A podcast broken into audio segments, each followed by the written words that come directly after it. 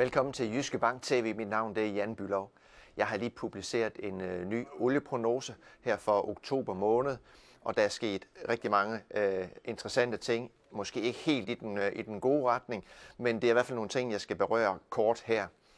En fremtid med periodiske meget høje olie- og energipriser, ja, det er som det helt store, ja, øh, det jeg mener, vi ser ind i for de kommende år. Og det er faktisk også øh, både det, øh, jeg ser ind i, både på det taktiske plan, altså her sådan kortsigtet, og så også når vi kigger mange år fremad. Og hvad der sket? Ja, for det første så er det jo, at øh, ud over krigen i Europa, så må vi også konstatere, at nu har vi øh, krig i øh, Mellemøsten. Israel har jo erklæret, at de er i øh, krig. Og det betyder også, at der er risiko for, at den øh, krig, der foregår dernede nu, den kan sprede sig til flere fronter, den kan sprede sig til olieproducerende lande og olieinfrastruktur. Det har det ikke gjort endnu, men det er risikoen dernede, og den er ikke ubetydelig. Sker det, ja, så vil den fundamentale øh, oliebalance ændre sig, altså udbud øh, og efterspørgsel, så vil det begynde at blive påvirket. Og øh, øh kommer vi på flere fronter, ja, så vil det betyde, at risikoen er for mindre olie tilgængelig for hele verden. Og det betyder så selvfølgelig, at olieprisen vil springe højere i det scenarie. Der er også sket nogle andre ting. Der er faktisk kommet øh, øh, to meget vigtige rapporter her i oktober måned. Der er kommet øh, en langsigtet rapport fra det amerikanske energiagentur, og det amerikanske energiagentur, det er jo relativt balanceret, kan jeg vel godt sige, fordi de repræsenterer både olieproducenter, og så er de jo selv en kæmpe stor øh, olieforbruger.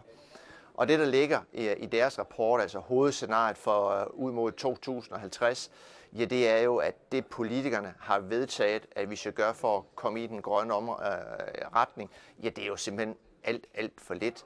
Så det helt store billede, det er mere øh, energiforbrug, olieforbruget vil vokse, CO2-udledning øh, vil stadigvæk øh, fortsætte på et endnu højere niveau, det er ikke særlig godt, og det betyder, at der er risici for periodisk ubalancer mellem udbud og efterspørgsel, dermed det her Øh, perioder med meget høje energipriser. Det er faktisk det samme budskab, hvis jeg springer videre og taler om også en langsigtet rapport, der er kommet fra OPEC. Øh, de har faktisk det samme budskab. Det er, at øh, jamen, det politikerne vedtager i hele verden omkring den grønne omstilling, de tiltag, det er for få, og det er for let, det er ukoordineret, og det betyder, at øh, olieforbruget det vil stadigvæk vokse i, i ja, ud mod 2045, øh, og dermed også, at vi skal se ind i, hvem vil investere i olieproduktion for at kan tilfredsstille en efterspørgsel, der stadigvæk vil være stigende.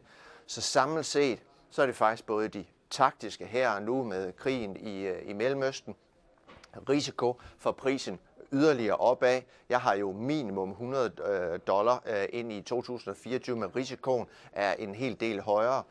Ser vi på det strategiske plan, jamen så alt samler sig om, at øh, investeringerne i verden de er for få, de er for ukoordineret mod den grønne omstilling, og det betyder også, at der er risici for, at udbud og efterspørgsel ikke passer sammen. Strategisk risiko på opsiden på olieprisen.